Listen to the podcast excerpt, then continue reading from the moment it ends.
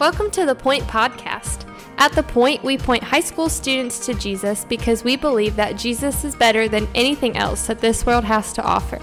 We hope that this podcast is an encouragement to you in your walk with Christ, but that it does not replace the time you're already spending with the Lord. Thanks so much for listening, and here's our awesome high school youth pastor, my husband, Justin Kinley. Hey, students, a happy Thursday to you. Man, hope that last night you were able to worship with us uh, on our midweek mashup. Man, Steve brought such a good word. It was such a good time of singing. And man, the great thing is that service is still up on YouTube today. So if you missed it, go watch it. I cannot encourage you enough to go watch it and worship with us. And yesterday, we actually dropped some pretty big news that uh, July 12th through the 17th, we are having our local missions week. And uh, man, cannot wait for that. So be checking our Instagram uh, to be finding more information on that. But today, remember, continuing to walk through Psalms together. And uh, we only have six more Psalms, which is nuts. 150 Psalms. We have a podcast devotional for every single one of them. Uh, also for the book of Exodus, Matthew, and First John and Acts, because man, we believe that getting in the Bible on a daily basis is so important for you. That's what we believe, and so uh, that's why we're doing this for you. So Psalm 145. I'm just going to read it and and talk a little bit as we go on. I'll try not to take too much of your time today, but this is one of those psalms that's just so good, man. It is um it is definitely a psalm of praise. It's a psalm where the psalmist is encouraging us to, to worship the Lord, to praise the Lord, and you're going to see that very, very quickly. So, hope you have your Bibles with you. Psalm 145. This is what it says It says, I will extol you, my God and my King, and bless your name forever and ever. So, right out the gate, right? I'm going to bless your name forever and ever. Every day I will praise you and praise your name forever and ever. Now, here's what's funny about that he says, Every day I will praise you. And if you've been with us at all in the Psalms, you know that David is, is writing this. That's what it says in, in Psalm 145. He's writing this. And we know that David has written other Psalms where he wasn't having the best of days. Right? I mean, there's days when, when his son is chasing after him, try to kill him. There's days when uh, Saul is chasing after him, try to kill him. There's days when he's caught in iniquity and all these things. I mean, David does not have great days every single day, but yet he still says here, every day I will bless you. Your circumstances should not change whether you bless God or not.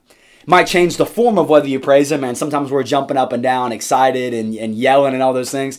And sometimes we worship Him through tears, but your circumstances should not change whether you bless God or not. He's worthy of your praise every single day. He says in verse 3 Great is the Lord and greatly to be praised and his greatness is unsearchable. He says you can search all you want and you'll never reach the fullness of his greatness.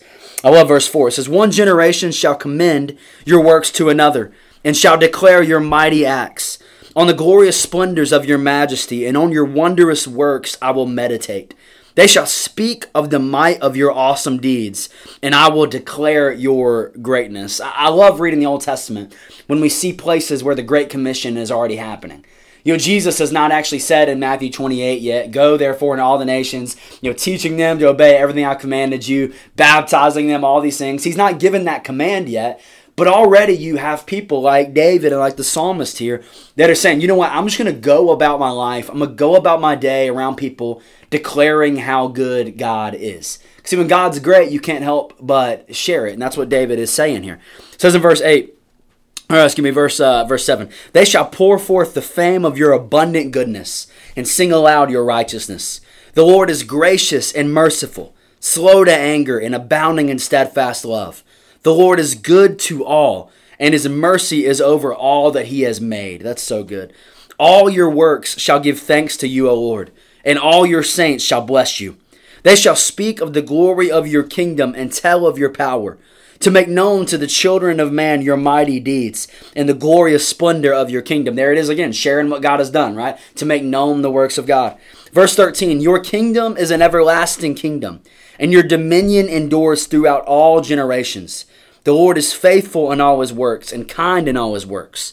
The Lord upholds all who are failing and raises up all who are bowed down. The eyes of all look to you, and you give them their food in due season.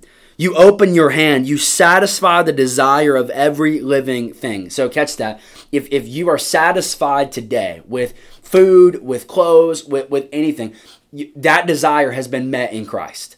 And that desire, and God is providing you all that you need. That's exactly what He says. That God opens His hand to provide for us. So anything you have today that's helping you get through this day or this life that you have is, is not something that I've necessarily gained. It's what God has given me, which is so good. It says the Lord is righteous in all his ways and kind in all his works. The Lord is near to all who call on him, to all who call on him in truth. He fulfills the desire of those who fear him. He also hears their cry and saves them. The Lord preserves all who love him, but the wicked he will destroy. And then listen how he ends this. Such a good. Then we are flying through this. Like we could stop and talk about each of these verses for so long, but listen to how he ends this. My mouth will speak the praise of the Lord. Let all flesh bless his holy name forever and ever. You know, I asked this question last night in our worship night.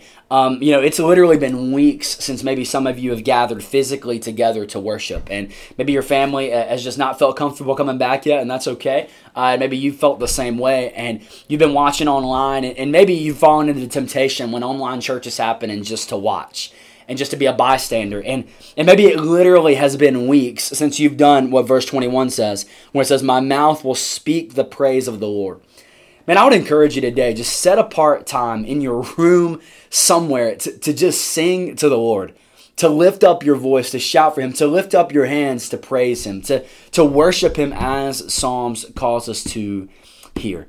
Man, he's so worthy of every ounce of praise we can give him. His greatness is unsearchable. His anger is, he's slow to anger. He's rich in love. His mercy is on everything. That's all that Psalm 145 is saying. So I'd encourage you, man, read this again slowly, marinate on it, dwell on it, meditate on it, and uh, man, continue to just praise the Lord today. I love you. Cannot wait to see you. Psalm 146 tomorrow, and we'll continue as we come to the end of Psalms.